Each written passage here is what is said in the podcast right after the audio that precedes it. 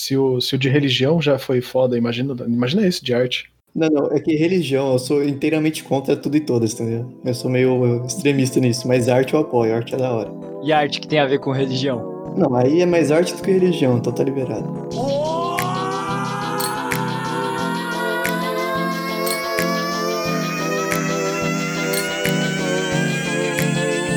Restinho de pia.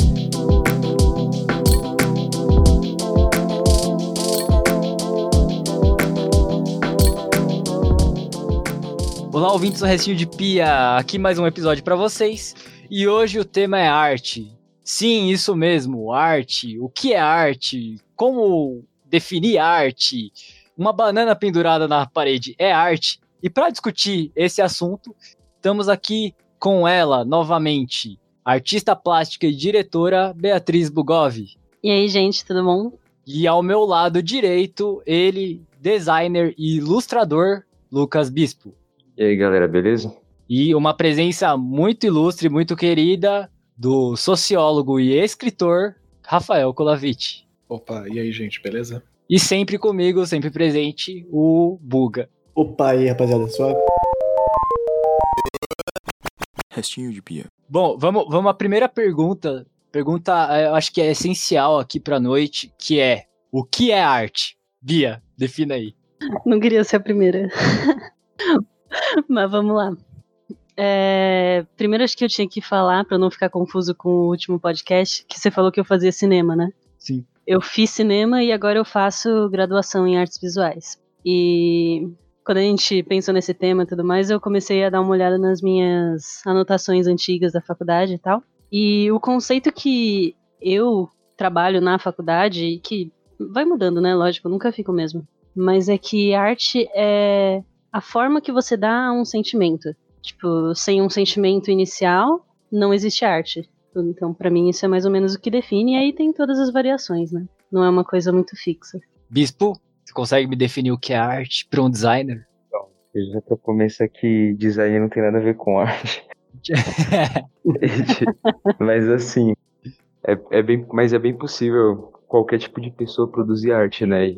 E enfim, uma pessoa pode usar dos conhecimentos que ela ganha, seja os é, alguma coisa teórica, prática, com os programas que usa geralmente, né? Tipo, os da Adobe, é possível fazer algo artístico. Mas eu, eu acho que eu concordo com a, o que a Bia disse, de que o que expressa algum sentimento. Eu também acredito muito que existem alguns.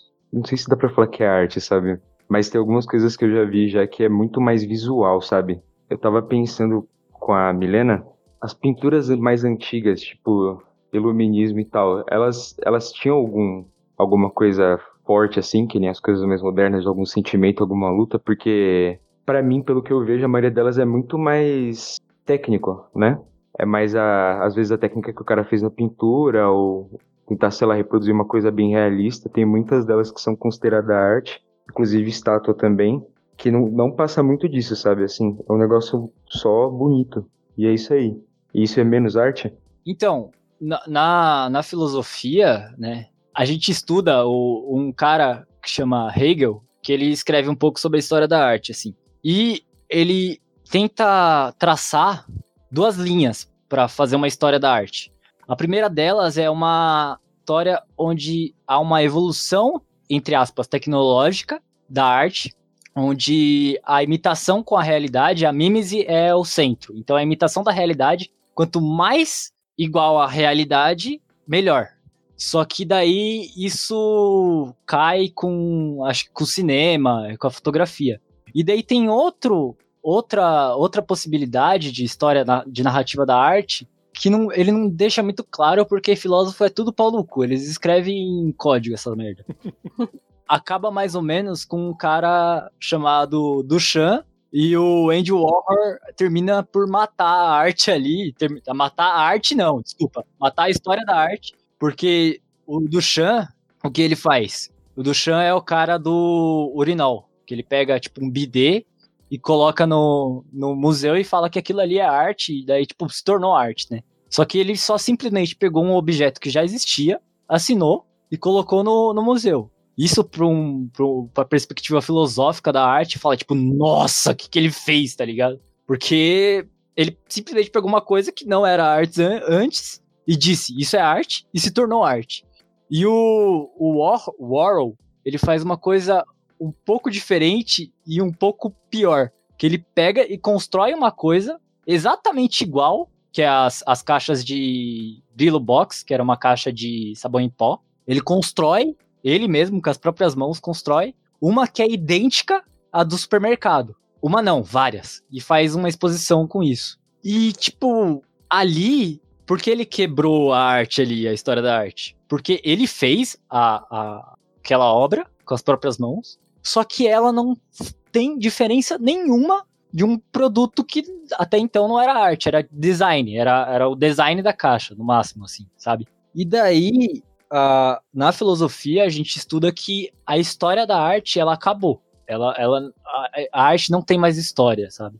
Não- que, o que não é uma coisa ruim, porque o próprio Andy Warhol usa uma frase, ele copia, imita uma frase do, do Karl Marx. O Karl Marx diz que a história é feita com a luta de- entre classes, né? Se a luta de classes acabar, você pode ser pescador de manhã, à tarde ser metalur, meta, metalúrgico, eu ia falar metaleiro, metalúrgico, Não é ruim também.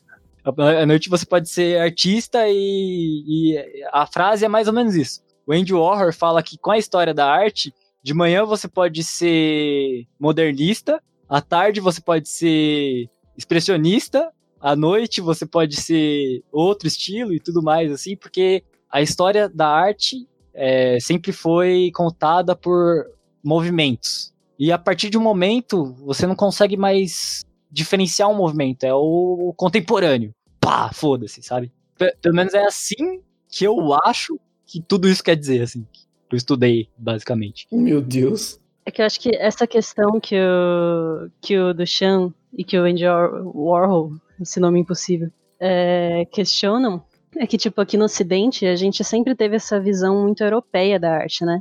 A visão da arte romântica, né? De, tipo, que não é bem arte em si, é técnica, né? A gente admira a técnica. E aí eles estavam querendo quebrar com isso.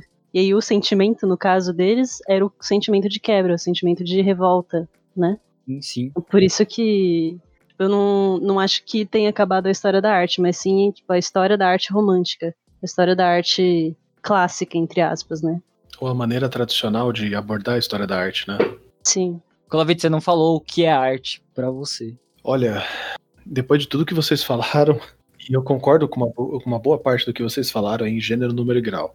É, eu vejo a arte como uma representação da realidade, mas essa representação ela precisa ser mediada por sensações, sentimentos, que é o que a Bia falou, e existe uma questão muito subjetiva na arte, porque, como você falou, a banana pendurada na parede, se aquilo tiver um contexto é, e aquilo foi provocado por um sentimento, se, sei lá, o cara colou a banana na parede, se ele jogou, espatifou a banana na parede, e de alguma forma aquilo provavelmente apresente uma intenção artística, mas, como o Matheus falou, né, rompe com, com a abordagem tradicional de arte, especialmente com a arte erudita, e, e eu acho isso bom, porque a arte erudita ela é muito inacessível para a maioria das pessoas. É legal que a gente tenha arte popular, né, culturas de culturas artísticas diferentes e novas. Mas é, o problema que a arte enfrenta, eu vejo como sociólogo que é o mesmo problema que a música enfrenta, né? Hoje você não tem as vertentes de rock é, muito claras, né? Você não tem o hair metal, o doom metal, você tem rock contemporâneo que os caras misturam tudo. É, só um exemplo, tem uma banda que eu acho muito da hora, chamada The Birthday Massacre. E assim, vocal feminino, metal industrial, sintetizadores, é, a menina ela se veste tipo chibi, saca? Não. É umas figurinhas bonitinhas, pequenininhas.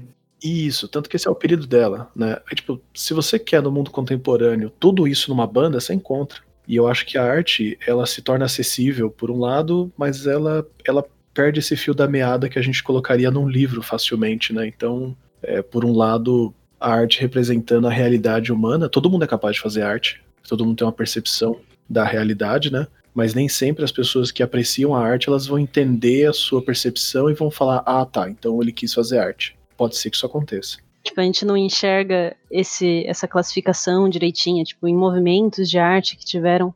Por que a gente tá vivendo isso agora? Isso. Porque acho que tipo, no Renascimento os caras não sabiam o que eles estavam fazendo no Renascimento, sabe? Ninguém falou assim, Então, porra, vou inventar, Renascimento, né? o renascimento. Então, isso é uma coisa que a gente decide depois de muito tempo, que a gente estuda as coisas e fala, ah, nessa época as coisas eram mais ou menos assim, então essa galera é uma. A partir Uhum. disso acontece outra coisa. Então, eu acho que a gente tá, tipo, numa época que vai ser muito grande, sabe? Tipo, Vai demorar bastante tempo pra gente poder olhar pra trás e falar, nossa, aquela galera era meio diferente do que hoje. É, dizem que o Renascimento, com certeza, ele vem atrelado à ideia da, da Idade das Trevas, né? Que surge depois também. Uhum. Mas o, lance da arte gótica, né? Dizem que o Rafael Sanzio, do Renascimento, um dos grandes do Renascimento, né? Uma das tartarugas ninja, inclusive. ele chega na França, olha a arte francesa, né? E fala, meu, isso, isso aqui é porcaria, né? Não tem, não tem simetria, não tem, não é orgânico, não sei o quê, papapá. Isso aí não é, isso aí não é arte, não. Isso aí é coisa de bárbaro, cara. É coisa de godo. É arte gótica. Aí ficou, Ó, que da hora. não é? E é, é um barato que é, uma, é um estilo de arte que, que valoriza o interior iluminado, cara. Então a galera que fala que gótico tem a ver com cemitério, beber sangue, essas fitas aí, é, é uma galera muito vidrada numa outra percepção de gótico. Ei, Buga, e você? Qual que é a sua visão de arte?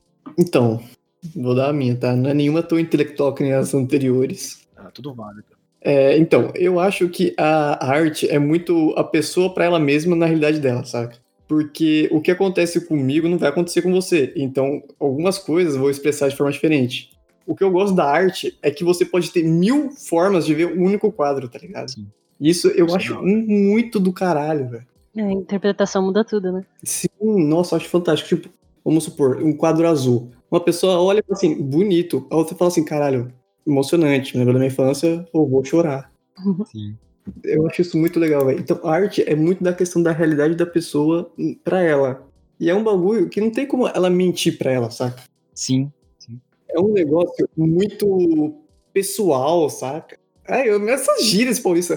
Cara, Mas deu pra entender, deu pra entender. eu, tô- eu tô ficando emocionado, velho. Olha que bonito. Ninguém me falou que não podia falar palavrão nem gira, cara. Pra mim, É, pode, porra. Pô, não, aqui é, é restinho de pia. Aqui é, o É. que sobra da, da comida, entendeu? Aqui é o podcast mais meu do Brasil, né? Eu achei isso que o Buga trouxe muito pertinente, porque realmente, assim, se duas pessoas vivenciaram, elas vivenciaram uma briga, elas duas podem expor esse pon- ponto de vista, sentimento que elas tiveram com aquilo ali num quadro, numa estátua, sabe, de maneiras diferentes. Uma coisa interessante, dá pra falar que tem um, um jeito certo de é, analisar, um- analisar não, mas assim, de entender o que uma arte quer passar, porque, por exemplo, o cara, quando ele fez aquilo ali, ele sabia o que ele estava querendo mostrar. Mas é, às vezes pode acontecer isso que o Buga falou. Tipo, você a pessoa vê. Acontece isso com, com tudo, né? Principalmente com livro também acontece muito, né? Do, do leitor, tipo, não- não pegar o que o autor quis passar, e aí isso às vezes até acabar ressignificando aquilo, né? Uhum. Hum. Cara, eu acho que o jeito certo seria, por favor, me corrijam depois, que, né? É, também, porque. É, é seguindo a realidade do autor, tá ligado? Uhum. Como, como que ele vivia, quem ele era. Porque muitos artistas só ficaram famosos depois da morte, que a galera parou e pensou, Sim. mano, esse cara era foda e ninguém me deu uma trela nele, porque a realidade dele tava meio que batendo com a nossa, tá ligado? Não tava meio na merda nesse período. Então, um quadro, sei lá, Van Gogh, que ninguém dava trela pra ele, É, então. O cara era quase um artista qualquer, né? É, então. Qualquer não, mas ele não era o que é, né, hoje em dia. É, ele não vem. Acho que ele vendeu dois quadros na vida dele. Então, É, então. Eu levei chapéu de livro já. eu já li um livro inteiro depois que eu fui sacar sobre o que, que era. Não sei, eu, eu gosto de ficção científica, né? Eu tenho aqui no, no- na minha estante aqui um, um livro chamado Tropas Estelares, que é um, é, um, é, um, é um puta de um livro bem escrito, né? Fizeram até um filme muito mal feito depois, mas o filme, ele é uma crítica ao militarismo. E aí, quando eu li o negócio, eu li e falei, nossa, mas o cara aqui é lambibota de milico e o caramba todo aqui. Aí depois que eu comecei a sacar, eu falei, ah não, peraí. Aí eu fui atrás do autor. E aí entra o negócio que vocês falaram aí, que acho que foi o Buga que falou. Você vai atrás do autor e entende a postura do cara, e você fala, nossa, o cara construiu uma obra inteira em cima de uma crítica, ele fingindo que aquilo é sensacional, mas ele tá, tipo, escorraçando com o negócio ao mesmo tempo. Sim. Então, a visão do autor é importante. Mas aí eu entro numa, numa questão que, tipo, eu, eu sou uma pessoa que eu gosto muito de entender também qual que é a situação ou, ou a realidade daquela pessoa para fazer aquela, aquela obra. Eu vou pegar o exemplo de um filme que a gente assistiu há pouco tempo atrás, que é os filmes da Uganda, que é o ah. Quem Matou o Capitão Alex, é, Bad Black. São filmes feitos na favela da Uganda. Meu, na favela da Uganda, o cara teve um orçamento. Em um dos filmes, ele teve um orçamento de incríveis 25 dólares. Ele gastou 25 dólares para fazer o filme. E, tipo, quem assiste esse filme sem saber da onde ele é e qual situação que ele foi feito ou coisa assim, pode achar ele extremamente tosco, porque os helicópteros é colocado é PNG. PNG, borracha, tá ligado? É, é bem ridículo. Daí, tipo, entender a realidade daquele filme, como ele foi produzido, para mim torna ele genial. Tipo, genial o cara ter conseguido fazer aquele filme numa favela na Uganda você vai pegar entrevistas dele e você vai vendo que ele é mais genial ainda, porque ele vai falando coisas do tipo que ele tá construindo uma escola com o dinheiro que ele recebeu, ele tipo começou a receber por causa que pessoas de fora viram os filmes e falaram: "Nossa, que incrível, que genial". Ele começou a vender camiseta e tudo mais, ele tem um site. O filme é muito bem humorado e tudo mais. Só que daí me incomoda, tudo isso para falar, me incomoda pensar que você precisa sempre conhecer o artista para entender a obra. E isso me incomoda um pouco, sabe? Eu acho que tem duas formas de ver alguma coisa. Uma coisa que você quer, tipo, ver, você quer apreciar ela, ou você quer entender, cara, sabe? Um você corre atrás, outro você tá lá com o que você tá sentindo. Então esse negócio que você falou, tipo, de entender, não é obrigatório, você não precisa. Você pode só assistir e falar, achei tosco, entendeu? Depois você ir atrás, você vai ver que não é tosco, é o, tipo, o ápice de lá. Eu acho que tem os dois lados da coisa. Tipo, 50-50, sabe? Uhum. Tipo, acho que 50% uhum. da, de apreciar, de ver, de gostar de alguma coisa, de alguma produção, é você entender o contexto dela. Porque, tipo, a arte meio que ela nunca se separa do contexto que ela tá, né? E, e da pessoa que fez ela. Então 50% é isso. Os outros 50% são o que aquilo é para você. Como, como aquilo te impacta. Por que, que você resolveu saber mais sobre aquilo? E sem isso você não vai para frente, sem isso você não vai querer pesquisar sobre as coisas. Então, acho que são a mistura dessas duas coisas que fazem uma coisa ser, ser muito legal, ser, tipo, impactar alguém. Ô Bia, você me lembrou do negócio da hora, que hum. quando eu escrevo um livro, eu nunca dou todos os detalhes dele de propósito. Porque, por exemplo, eu li Senhor dos Anéis. Foi maravilhoso. Demorou pra caramba. Hum li aos pouquinhos, porque é difícil. Hobbit eu li, tipo, em uma semana, voltando do trabalho, pegando trem. Li em uma semana de boa. O Senhor dos Anéis demorou, tipo, um ano, que eu li um volume, depois eu li a outro, porque dá todos os detalhes. Nossa, acho que eu tentei começar três vezes esse, esse então. livro, eu tentei três vezes. E aí, eu pego os livros da FUVEST, por exemplo, que eu li quando eu tava no médio, e eu falava, cara, tá faltando uma coisa aqui, sabe? E eu tentava imaginar na minha cabeça os lugares que estavam sendo descritos e eu precisava de referências minhas. Então, de repente, por exemplo, a casa do Bentinho, aquela, aquela pilha dele, ah, vou juntar a infância com a velhice, não sei o que, na casa, papapá. Eu falava, puta, onde que é a casa do Bentinho, cara? Que, que, que, raio de planta que eu vou imaginar? Então pensava, tipo, ah, sei lá, a casa do meu vô. Então eu acho que falta um pouco também, às vezes, é, e a gente precisa de repente pensar nisso, como que o observador participa da obra né? Porque do mesmo jeito que eu sempre colocava coisas minhas para me identificar com a obra e entender ela, interpretar ela, eu não dou todos os detalhes nos meus livros justamente para isso, para chamar o leitor, falar, ó, você completa aqui com, com a sua cara, né? Você completa aqui com as suas ideias, você completa isso aqui com a sua perspectiva, com a sua planta do local que você acha que é. Sim, que esse é o diferencial da leitura, né? Que é metade tá escrito, a mesma coisa, metade é tudo na sua cabeça. Falar isso pro Tolkien. É, tem jeitos de fazer diferentes, né? Mas, tipo, mesmo com o Tolkien, mesmo ele falando, ah, da cor da grama, ah, porque o, o caminho virava num um formato de S, não sei o quê. Mesmo assim, você tem que imaginar aquelas coisas. Sim. Tipo, do seu jeito. Tipo, o caminho que ele descreve lá da, do condado é diferente para mim do que, tipo, pra você. Sim. Então, mesmo com a super descrição, ainda. Isso ainda vale, eu acho. E a pilha dele de dar todos os detalhes, né, faz parte do, do tesão dele de ter escrito aquilo. Então é, é sensacional. É, é o super ele... compartilhamento, né? Exato. Ele, por um lado, fala assim: tem no, na introdução né, do, do primeiro tomo aqui do Senhor dos Anéis, né? Ah, eu mandei para uns críticos, tem uns caras que não gostaram, mas eu não me importo, porque eu tô escrevendo para os meus filhos. Hum. Então, né, é, tem essa. Então, quando eu leio, eu me sinto escondido no quarto escuro que ele tá lendo a história pros filhos, sabe, antes de dormir. Eu tô ali de intruso, mas eu tô na viagem dele. Sim. Mas é porque essa foi. né, Essa foi a abordagem do cara. É genial. Criou, criou língua, criou idioma. Puto, o cara é, é foda. Criou um dialeto dentro do idioma do, do Valar antigo. Quer dizer, o cara criou o universo dele, né? Então, puta, tem que Sim. tirar o chapéu. Deixa o cara dar todos os detalhes mesmo. Eu posso fazer uma pergunta relacionada a isso aí? Desculpa qualquer coisa. Mas, tipo, a extrema detalhação dele, assim, não, não, não- tipo, não limita meio, que a obra? Eu acho que não.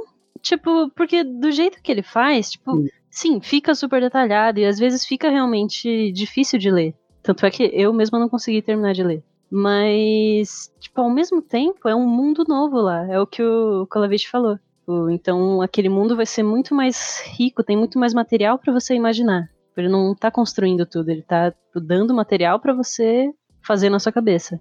Imagino que ele tem esse amor pelos detalhes, porque eu acho que ele não quer restringir que todo mundo pense da mesma forma, mas ele sabe que as- talvez as pessoas vão pensar de uma, sabe, chegar numa coisa que era o que ele estava pensando, né? E eu acho complicado porque assim, livro é uma coisa tão pessoal, independente se o cara ele detalha muito o universo ou não, que acontece que sabe, nenhum filme nunca vai passar exatamente o que você sentiu ou o que você pensou quando você estava lendo aquele livro. Uhum. Acho que seja no que você também, e como você imaginou a planta do lugar, como o Kolavich falou, né? E o ritmo também, eu acho que muda tudo, né? E eu acho interessante que eu vi os filmes do, do Hobbit e o do Senhor dos Anéis antes de ler os livros. Eu só li o Hobbit inteiro e fiquei nem. É, o Kolavich falou também que, cara, é muito legal. Eu li, acho que, sei lá, em menos de. Não foi em uma semana, mas foi em, acho que em menos de um mês que eu li. E o Senhor dos Anéis até hoje eu não terminei. Aí já vê a diferença aí também, né? E por eu ter visto os filmes antes, teve esse bloqueio. Eu, não- eu não conseguia eu imaginar o mundo do Senhor Já tava pronto, né? Já estava pronto. Aí, e, inclusive, quando eu li o, o começo do Hobbit, eu falei, caramba, eu, eu- pra mim realmente pareceu que. Eu só vi o filme, eu só vi o primeiro, né? Que eles pegaram o, o livro e parece que o livro era o roteiro do filme, porque eu lendo o livro eu falei, cacete, parece. eu comecei a ver o filme inteiro na minha cabeça. Falei, mano, eu tô relendo o. revendo o filme de novo, né? E com o Senhor dos Anéis aconteceu a mesma coisa. Assim, apesar de ser bem diferente da narrativa do filme, né? Que ele já. Se não me engano, sei lá, acho que ele pula tipo umas 100 primeiras páginas do livro aí que ele começa o filme. tipo, Sim.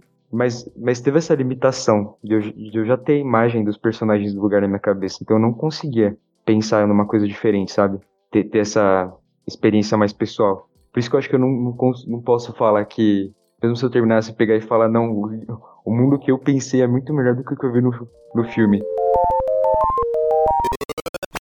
Restinho de pia.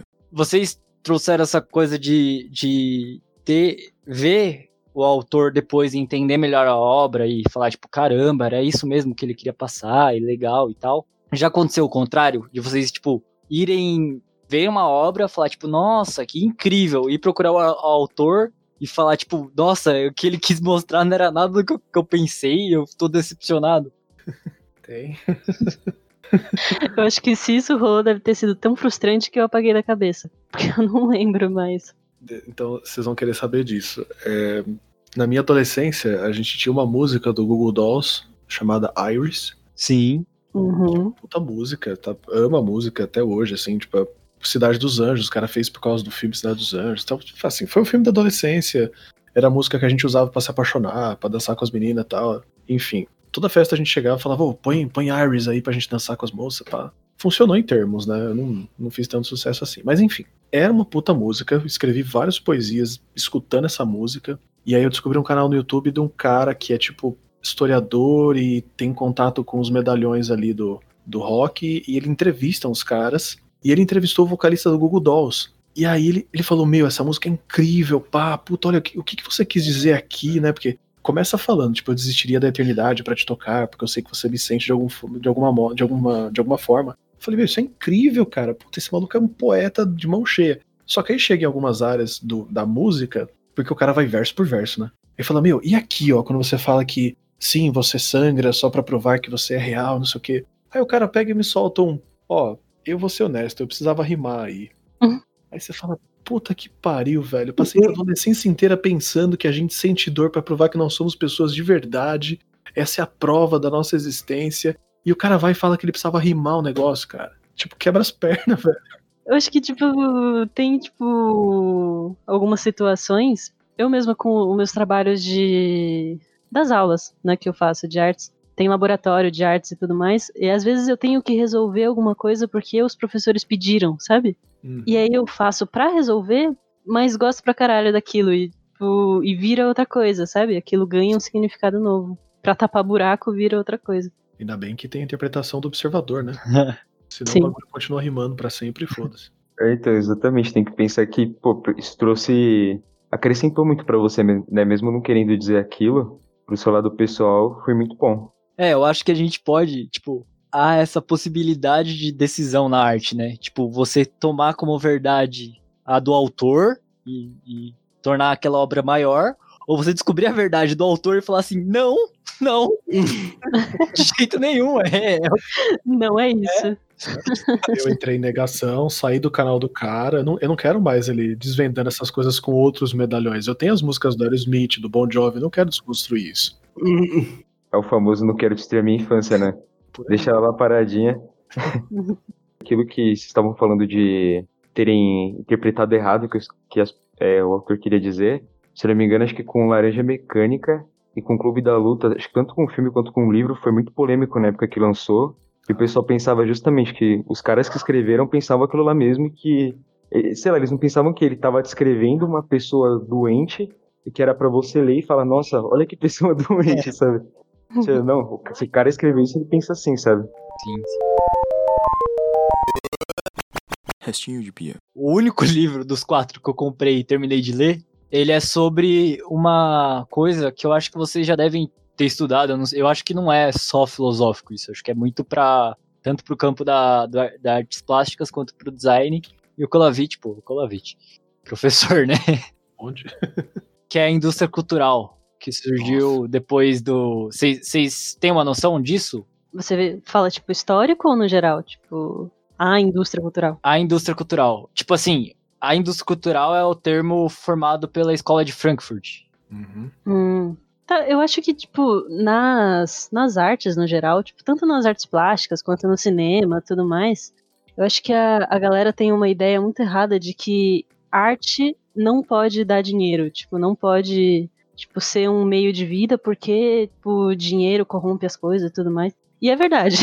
tipo, tem, tem momentos que realmente é verdade, que a, que a arte perde o seu propósito pra virar uma mercadoria. Que é o, o que eu falaria no caso do, do Romero Brito lá. Tem esses, esses casos, mas o dinheiro não é o inimigo da arte, até porque tipo, um artista precisa pagar conta, né? Claro. Então, hum, não é porque uma coisa faturou muito que ela deixa de ser arte. Tudo depende do, do, do meio pra onde vai. Tipo, depende de como foi criada, pra que foi criada e o que vira aquilo, né? Assim, tipo, quando eu tava lendo o livro e tal, a, a explicação do, do, do indústria da. Primeiro que os caras usaram um termo que é bem imbecil, que é cultura de massas, né?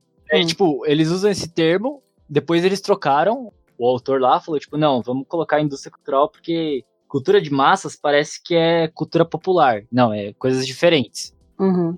o que eles querem dizer com indústria cultural.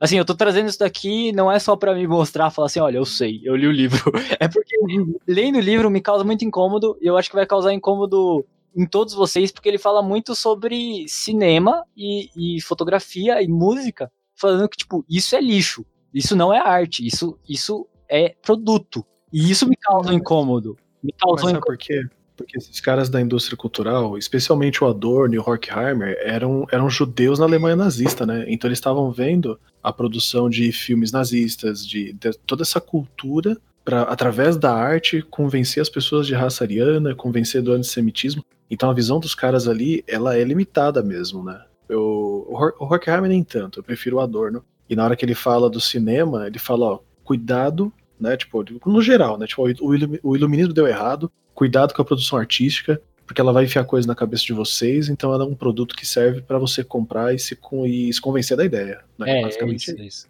É, isso muda o contexto todo, né? É, então, É. o nome indústria cultural ou cultura de massas, os dois pressupõem duas coisas diferentes, né? Indústria cultural é, tipo, a partir de agora, tudo que é indústria, o cinema ele tem formato de indústria, né?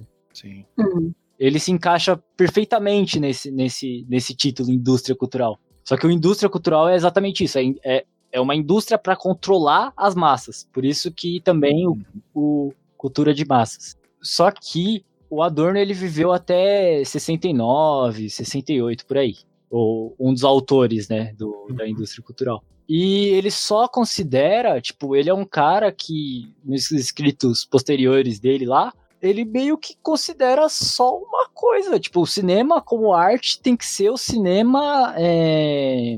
Que ninguém vê. É, é basicamente isso. Ele, ele diz o cinema como arte, como um cinema, o cinema atual cult, assim. O cinema é de outra coisa. E daí, isso me causa um incômodo, tanto que eu acho que essa é uma parte muito interessante de chamar um design para essa conversa, um designer para essa conversa, porque me causa um incômodo chamar um filme, eu que quero fazer filmes, de não arte. Mas qual que é o problema, tá ligado? Não, não tem problema não chamar de arte, chamar de, tipo, o designer, ele faz um produto. Isso não torna ele pior do que um artista, certo? Não, de jeito nenhum. Não, tipo, são só coisas diferentes. Uhum. Né? Acho só. São, tipo, são nomes diferentes para coisas diferentes. Sim. Desculpa, eu vejo. É que assim, posso só fazer uma. Antes que a gente fuja do assunto? Por favor. Na, na literatura. Outra, se eu fizer um, um man interrupting com outro cara, continua sendo man interrupting? Não, não. Não, vira só, só inter interrupt mesmo. Desculpa aí, Matheus, pelo interrupting. Não, é que a gente tá se distanciando e tem um negócio que eu acho interessante falar, que assim, é, na literatura, mesmo quando eu escrevo meus livros, é, o Stephen King, eu li uma obra dele que ele fala sobre a escrita, né? E ele fala, ó, tudo que você escreve, você tem que escrever duas vezes. Uma com a porta fechada e outra com a porta aberta. Quando você escreve com a porta fechada, você faz a sua história do jeito que você quiser, sanguinolenta, pesada, baixa, chula, do jeito que você quiser. Mas se você for publicar, você tem que começar a pensar. Né? Não só na questão de o vender, porque você não quer publicar uma obra que ninguém vai comprar, é óbvio. Você está publicando, você quer deixar um legado, mostrar pro, pro mundo e pro público alguma coisa que você acha que você contribui. Então, por exemplo, as minhas histórias de samurai, o Colinas de Redenção, é- o original deles é muito sanguinolento. Na hora que você vai publicar, você pensa, ah, sei lá, né? Não preciso deixar esses detalhes sórdidos aqui e tudo mais. Vou deixar diferente. Aí você reescreve aquilo e às vezes você encontra um, um nível estético que você fala, pô, ficou até mais legal, melhor escrito do que antes. Né? Eu evito, por exemplo, é, palavrão. Porque, cara, palavrão faz parte do meu dia a dia, cara. Eu, eu penso em palavrão já, eu penso já no formato palavrão. Mas não é, é um recurso de linguagem, cara. Você tem que dar aula de vez em quando. Aquela, a única palavra que você pode falar ali é um palavrão, cara. Não tem nenhuma para substituir. Então você vai e fala e acabou. É um recurso de linguagem. Só que aí eu penso, por exemplo, eu, ah, eu sou professor. Então, de repente, o, aluninho vai lá de, sei lá, 12 anos e fala, ah, eu quero comprar o livro do professor. Aí o cara pega o livro, tá cheio de palavrão, você fica pensando, pô, né, talvez não seja tão apropriado. Senão vira um Bukowski. Sim. Não é todo mundo, né? Você não vai dar o Bukowski pra uma criança, né? Então você pensa, na hora que você tá criando uma arte que você pode expor, que você pode, que o público pode ter acesso de forma irrestrita, porque você não controla quem vai comprar seu livro, né? Hum. Então você começa a pensar, falar, o que, que fica legal, palatável, o que que, sei lá, você não tá fazendo negócio pra agradar, tipo Paulo Coelho. Pode, pode falar? pode, pode. Pode, lógico. Paulo Coelho. É... Cara, eu li, eu, li, eu li os livros do Paulo Coelho, assim, eu li Verônica Decide Morrer e O Alquimista, cara. Pra mim, assim, o cara tá tentando descobrir o que eu quero ler. Acho que isso aí tá mais puxado pro produto, porque a arte do cara tá ali, mas eu acho que ele escreve de uma forma que ele, assim, tenta descobrir o que você quer ler. E eu me senti invadido, cara, porque não é, não, não é o autor falando, ó, vou te mostrar meu mundo, chega aí. É o cara chegando assim, abrindo a bandeja de prato e falando, ó, escolhe o que você quer. Você gosta de, de esotérico, você gosta de terror, você gosta de drabalhão, a gente tem tudo, você se serve de tudo e acabou. É, é o que a, a- a- aí sim, a indústria cinematográfica de Hollywood faz, né? Exato. E Adorno viu Hollywood. Eles falam que o nascimento da indústria cultural foi com Hollywood. Porque ali eles começaram a produzir o pensamento que a população quer, ao mesmo tempo que eles querem que a população queira. E faz todo sentido. Faz, faz. Mas assim, era mais pra. Eu trouxe mais esse assunto pra, pra discutir. Vocês acham que, tipo, arte eleva a coisa? Eleva a coisa a outro patamar? Vocês acham que quando um, um, um crítico, um cara que entende de arte, chega pra um bagulho e fala, tipo, isso é arte, torna ele, uau! Eu acho que não torna, tipo, superior, não torna, tipo, uou, isso é muito melhor do que tudo o resto porque é arte. Eu acho que é um diferencial, porque você sabe que quando é arte, entre aspas, aquilo vai mexer com você de algum jeito, de um jeito que não vai ser tão superficial. Porque existem coisas superficiais e tudo bem, tipo, tranquilo, esses filmes de Hollywood e tal são produtos, mas existem os momentos de ver um produto facinho, uma coisa de fácil fácil interpretação, né? Pra você não pensar muito. Confortável. É, exatamente. Mas aí quando tem arte, você. Quando é considerado arte, você vai ter um trabalho maior. Tipo, vai ver alguma coisa que foi melhor pensada, eu acho só. Mas isso não quer dizer que é melhor ou pior. Só da vibe do momento mesmo. É, também tem a possibilidade de uma coisa que foi feita para ser produto, terem coisas inseridas que te fazem pensar tanto quanto algo que seria arte, sabe? Uhum. Também acho que é possível. E eu acho isso também. A gente também falou um pouco disso no começo. Eu acho essa essa necessidade que a pessoa tem de falar agora com com rock também, ah, o rock morreu, sabe? Uhum. Com anime, com filme também, com os filmes da Marvel que o que começou com o foi com o Scorsese, né, falando que era puro parque de diversão, que não servia pra bosta nenhuma, sabe? Sim, sim. Ah, assim, tô- eu me diverti pra caralho. É, então, eu, assim, eu entendo as considerações dessas pessoas, mas eu acho bobo, eu, na minha concepção, você. Que, que nem essa discussão que a gente tá tendo agora, de. ah, Você tem que rotular aquela coisa ali, sabe? Sim. Ou ela tem que fazer. É, sei lá, ou ser dita como arte, ou se isso aqui não se encaixa em algum dos movimentos que teve no rock, não é rock, sabe? Uhum. Sendo Sim. que a pessoa pode ter usado de outras influências. É, e e que é isso que falou também, por exemplo, os da Marvel, apesar de ser produto da sua melhor forma, né? Eles entregam tudo que todo mundo quer. Eu acho que você não pode tirar do espectador que ele se emocionou vendo aquilo ali, sabe? Que ele gostou e que provavelmente às vezes você, você indo ver aquilo ali vai te marcar muito mais do que você talvez vendo uma, um filme que é considerado arte e que, que como a Bi- a Bia disse, foi pensado pra te fazer não, não sentir mais assim, mas pra você refletir mais, pra mexer mais com você, o que às vezes não pode acontecer. Sim. Sim, é o que você falou, os rótulos limitam muito as coisas, né? Nossa, com certeza. E eu acho excelente que tudo que a gente tem contemporâneo é, que tem essa possibilidade de. não- não- parece que não tem mais tanto essa. essa vou usar essa palavra, não sei se serve, mas enfim. Não tem mais essa fome, eu acho, sei lá, de, de você desbancar o anterior, sabe? Uhum. Tipo, eu quero fazer. Acho que, sei lá, seja. Posso estar falando merda. Mas, mas eu sinto isso em muita coisa. De, de você ter necessidade de, sei lá, criar um movimento literário que vai derrubar o anterior. Não, o meu vai ser melhor agora. Na verdade, muitas coisas hoje em dia são criadas pensando em todos os anteriores. E é uma junção disso tudo, né? Não tem. é, por exemplo, em, em arte, tudo que eu lembro tem muito disso também. De, sei lá, eles começam com um movimento que é bem revolucionário, que é uma revolta anterior, aí o próximo retorna ao clássico. E fica nisso. Sim, é um revoltando em cima do outro, né? É, é um revoltando em cima do outro. É tipo, sei lá, em literatura, o parnasianismo, que era só os caras escrevendo um monte de palavra bonita. Aí vem um depois pra falar, olha, você aqui é idiota, você não pode só escrever palavra bonita. Aí acho que hoje em dia tem a possibilidade de você, você criar uma coisa revoltante com palavras bonitas. É isso que tá acontecendo agora, eu acho. É o estético vazio, né, que você tá falando, parnasianismo. Sim. É, Tem, tem duas coisas que eu achei legal que vocês falaram, que assim, puta, me, me explodiu aqui na cabeça, que é assim, a questão da indústria cultural de Hollywood, por exemplo, se você for olhar a estrutura física da coisa, ela lembra uma, uma questão industrial, uma área industrial, porque você tem, você tem galpão, você tem maquinaria pesada, você tem gente entrando e saindo 24 horas por dia, você tem uma cidade que cresce em volta dessa atividade, porque pessoa quer ser ator atriz, ela vai pra Los Angeles, tá ligado? Ela vai pra Hollywood, ela fica lá circulando ali que nem mosca esperando a chance dela. Então essa questão da indústria cultural é uma questão física, né? Talvez se o Adorno tivesse ass- tivesse acompanhado Bollywood, talvez ele tivesse visto isso de uma forma muito mais leve. sim, sim. E aí eu paro pra pensar também a questão. Às vezes o artista ele vai precisar da indústria para alcançar um patamar que de repente ele sozinho ele não alcançaria, porque ele não tem o financiamento para isso. Então você pega os filmes da Marvel, você fala assim, olha, o cara começou fazendo um filme lá em 2008, um Homem de Ferro, porque não era um personagem, era um- não era um personagem conhecido, então os caras podiam queimar esse personagem se não desse certo. E você tem é, artistas dentro dessas obras que dão o valor devido e, e levam aquilo para outro patamar. Então, tipo, se não fosse o, o, o Downey Jr. falando, não, eu sou o Homem de Ferro, não ia ter toda aquela coisa de, nossa, peraí, então o cara assumiu que é um super-herói e tal. E aí você começa a construir um universo nisso e fala, porra, se o cara tivesse feito um filme, que no passado é muito, muito possível, né? Você tem uma ideia original, você cria um filme, maravilhoso. Mas o cara pegou um negócio que já tinha uma base pronta, que era o quadrinho. E ele usou a indústria para criar toda uma máquina, toda uma engrenagem de filmes que levam a gente a algum lugar, né? Levam a gente naquele, sei lá, na, naquele choro final do do, do, do, do ultimato, né? Sim.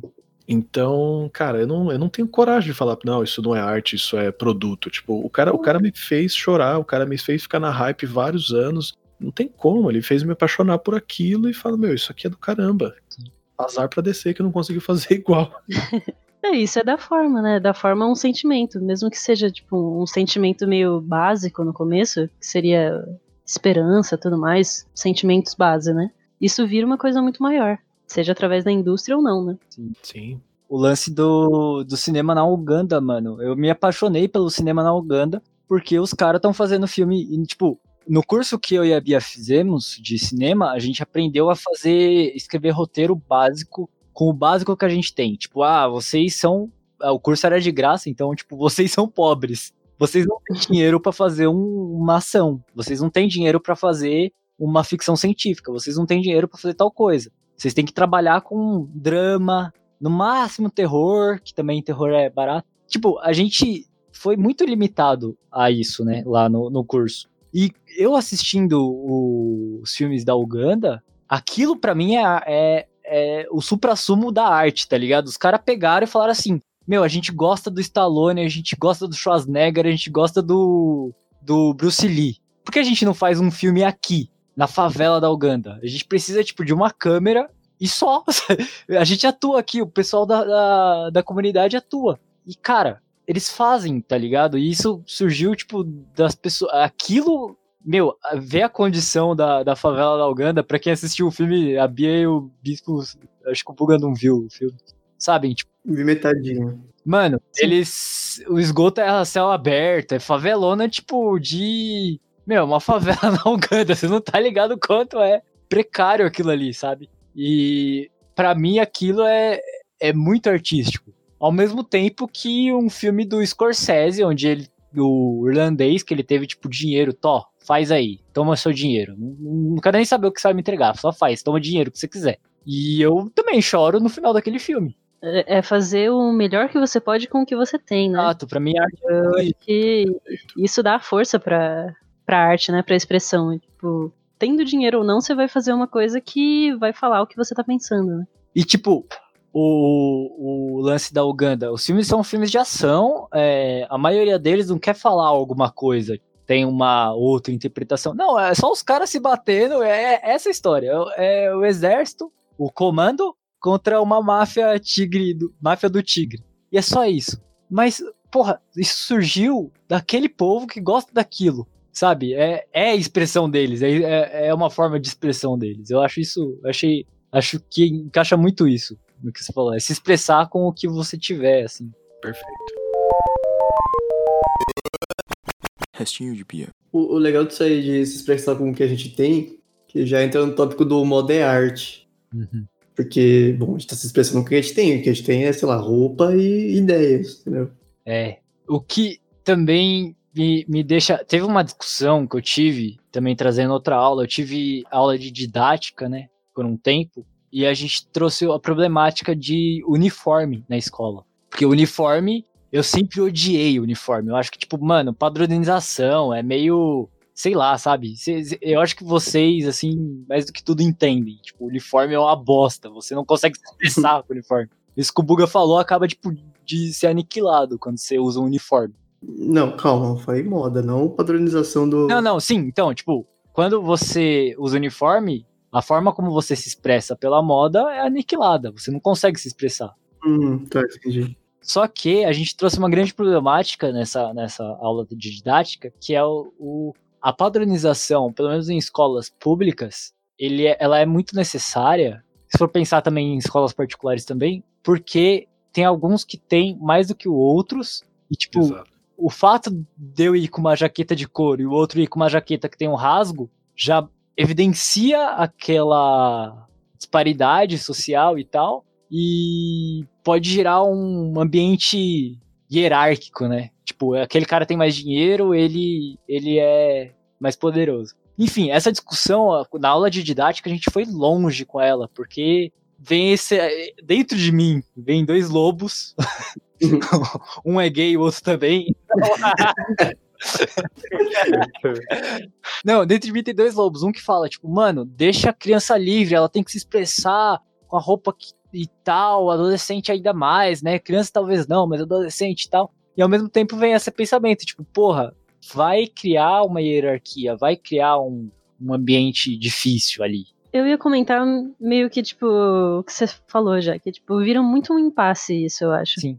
Mas é que na escola, jovem, adolescente, é muito delicado. É uma, é uma bosta, porque, tipo, coisas básicas acabam virando um problemão, né? Jovem é foda, mano. Mas é tipo, no caso, eu acho que os uniformes fazem mais bem do que mal, porque, tipo, é um momento em que eles têm que entender que ninguém ali é superior a ninguém, sabe? Ou inferior. Então, todo mundo é a mesma base, e aí eles são obrigados a procurar outros jeitos de se expressar, sabe? De mostrar quem eles são. Tipo, sei lá, seja por. O ideal seria que fosse mais por quem eles são mesmo, né? Tipo, Sim. ah, tal pessoa é boa no desenho, outra é boa compondo música, esse tipo de coisa que seria mais interessante de ver as pessoas por isso, né? Tipo, pelo que elas gostam. Mas aí ac- acho que acaba sendo, tipo, só um jeito de se expressar de outros jeitos materiais também. Sim. Tipo, sei lá, com colar, não sei, coisas assim, coisas superficiais também. Uhum. É uma bosta, não tem, não, não tem um jeito de, de fazer certo, Vocês querem um ponto de vista de educador nisso? Sim, claro. com certeza. Eu também acho que é um puta do impasse. É, eu concordo com tudo que vocês falaram. Se vocês foram perfeitos. Existe essa questão do, da classe social e você quer educar aquela criança, aquele jovem é, desprovido dessa hierarquia, dessa exclusão automática de classe social. Como educador, eu penso da seguinte forma: aquela criança tem uniforme e se ela precisar fazer educação física, ela tá com uma roupa apropriada. Se ela fizer aula de artes e sujar, ela tá com uma roupa apropriada. Por isso que o uniforme tem que ser barato, acessível e tudo mais. E se ela tiver algum problema na rua, ela tem que ser identificada com rapidez. Então, quando eu dava aula lá na Vila Luzita, tinha o terminal de ônibus embaixo, a molecada ia pegava ônibus para ir voltar da, da escola, né? E mais de uma vez chegaram na escola e falaram: Ó, putz, ó, esse- essa criança aqui foi roubada, tal, não sei o quê, e papapá, mas por quê? Deram apoio para ela, levaram ela de volta para a escola, que é um ambiente seguro. Então, é interessante você conseguir identificar uma criança e da onde ela é, se ela tiver algum problema na rua e não tiver adulto com ela. Eu, como pai, vou achar o máximo. Assim, pô, legal, você tem um uniforme, então, cara, a gente lava o seu uniforme, show. Você tem a roupa de, de ir pra escola e você tem aquela roupa que você não vai brincar na areia com ela. A da escola você pode fazer o que você quiser, né? E não limita, por exemplo, da- das meninas usarem a maquiagem que elas querem, os meninos usarem o boneco que eles querem. Por isso que eu acho besteira quando chega na escola e as, as coordenadoras que soltam essas pedagorreias pela boca falam: é, tira o boneco pra dar aula, tira o boneco pra assistir aula. Porra, às vezes é a única parte do menino que ele tá sendo ele mesmo. Não custa, né? Deixar o menino com boné, ou a menina com, sei lá, usar o brinco do tamanho que ela quer, usar a maquiagem que ela quer, porque por, por cima do uniforme, além do uniforme, e apesar do uniforme, né, essa pessoa tem uma, uma identidade própria e ela quer expressar isso e o uniforme não deixa. Então é um baita do impasse mesmo. Eu acho engraçado que aqui no, no Imbu tem uma escola religiosa e tal, que tem em todo lugar, né? Mas aqui no Imbu é bem. Tipo, é uma cidade pequena, então a- o pessoal das escolas se conhecem, né? E aí o pessoal dessa escola religiosa não podia entrar com anel, não podia entrar com unha pintada, não podia entrar com pulseira, brinco, não podia ter nada além do uniforme, né? E aí, todo mundo que estudou nessa escola virou muito porra louca depois. Tipo, porque não podia tipo, se expressar antes. E aí, depois, quando saiu da escola, ou nos lugares fora da escola, passava dos limites, sabe? Vai buscar uma compensação. É, porque era reprimido o tempo inteiro. Por mais que tenha essa tentativa de não ter essa hierarquia por, sei lá, de parecer que alguém é mais tem mais dinheiro que o outro e tal, ainda assim acontece, né? Parece que sabe, ainda assim forma grupinho na sala, sabe? Sim. Sim. Tende a achar que os mais bonitos são os mais bonitos, os feios. E Claro que isso aí, enfim, é subjetivo, mas tem, quando a gente, principalmente até ensino médio, tem sim, é o grupo dos mais populares, sabe? Ainda assim acontece essa divisão, sabe? Uhum. E, e geralmente é justamente nesses detalhes, de, tipo, as meninas que andam mais maquiadas, os caras que andam de boné, sabe? Tipo, É. mesmo assim essa separação existe. É complicado, porque você não pode simplesmente apagar essa ideia, né, que o, que o jovem tem de gostar de se expressar e de ter o próprio grupo, mas também tem essa de você não pode dar uma individualidade total, porque vai começar a chegar o pessoal ah, muito arrumado e vai ficar muito discrepante, né, de quem não pode ficar assim, e aí acho que talvez isso piora, ia piorar mais, né? Mas o que o Kolavich pontou de segurança, eu sempre nunca me importei tanto justamente por isso que ele contou. Por, que, que eu acho que eles veem o principal é muito mais por essa questão da segurança mesmo, de identificar de que escola que você é, enfim. Sim. E essa parte do, sei lá, de fazer você se sentir menos estiloso, eu acho que é o que vem depois, tá ligado? Não, não devia ser o principal que as pessoas deviam botar na cabeça quando usam uniformes, sabe? É, de fato. As tribos urbanas são boas, né? Sim. Você se identifica com as pessoas que, ah, puta, eu gosto de boné de abarreta, tem uma galera que usa e a gente vai trocar ideia. Uhum. Se tudo fosse uniformizado ao extremo, a gente ia cair na juventude hitlerista, né? Sim. E aí Jojo Rabbit tá aí pra ensinar. É. Sim. Isso não existe, né?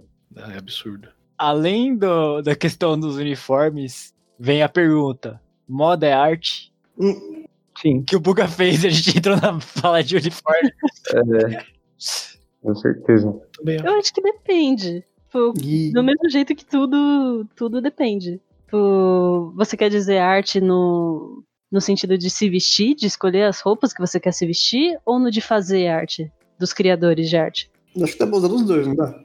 É, dá pra usar nos dois, mas tipo. Não sei, realmente depende. Mas quem cria, tipo, eu acho que a arte tem, tem mais a tendência de virar só um produto do que virar meio de expressão. Mas Uhum. tem muita expressão também, dependendo de, tipo, de pra onde vai as roupas e tudo mais, qual o objetivo, né? Mas já, tipo, pra você escolher as roupas, realmente se expressar por meio das roupas, eu acho que. Não sei se daria pra considerar arte, mas é um jeito de expressão bem forte, eu acho. Possível, acho que fazer arte com tudo, né? E é isso, assim. Eu não acho que dá pra definir, nossa, por ser moda já vira automaticamente arte, mas é possível, né? Depende da sua força de vontade, né, Matheus? Sim. Nossa senhora. A gente vai cair naquela fita lá do sorvete de pera de novo. Nossa. É transável. Depende do quanto você quer comer alguém, é isso. Acabou com acabou descansando. Matou. Tudo assim. É, eu Não. escuto o restinho de pia, galera. É marcante. Legal que É, o Matheus fala essas coisas e o cancelado é sempre eu. Você tá quietinho dessa vez, né? Você tá evitando. Não, eu tô quietinho pra manter o papo intelectual, entendeu? Restinho de pia. Posso- Posso jogar uma pergunta? Pode. Hum, Cultura do cancelamento é bom ou ruim? Teve um e- podcast sobre então, isso. É, então, a gente tem um podcast sobre isso. Só que, tipo, a conclusão foi. Não sabemos. Foi depende. Se você julgar que a pessoa não. Você vai cancelar ela, ela vai cair no ostracismo, você nunca vai dar chance dela se recuperar, é foda, né? Mas claro, na hora que a gente cancela, a gente tá achando o máximo. Nossa, aquele cuzão foi cancelado. Uhum. A gente tá achando o máximo, né? É um puta do lixamento, né? Na hora que acontece é excelente. Exatamente. E realmente depende, eu acho também. Depende também. muito do que a pessoa fez. É, Então, por isso que a gente não chegou em conclusão nenhuma. Exatamente. Foi muito inconclusivo o episódio. Foi, tipo, meia hora falando sobre sim ou não. Porque eu acho que não tem mesmo, assim, como pra definir. Porque cada caso é um caso, né? Sim. Na cultura do cancelamento entra uma questão interessante, eu debati esses dias com a Bia, que é Uhum. você cancelar um autor, um Hum, artista, porque Uhum. é um cuzão, e, mas a obra dele você gosta muito. Você vai deixar de consumir a obra dele? É tipo Lovecraft, né? velho? Tipo Lovecraft. Vamos pegar Lovecraft. Nossa, eu adoro, eu tenho 50 livros dele. Mas, tipo, ele era. Ele era, não sei se ele terminou a vida dele como ainda. Ele era um que é xenofóbico, racista, é- tudo que termina com isso ele era. Ele era um. ele fala que isso tudo se encontra na obra dele, né? É, se, se, tipo, ler com uma atenção.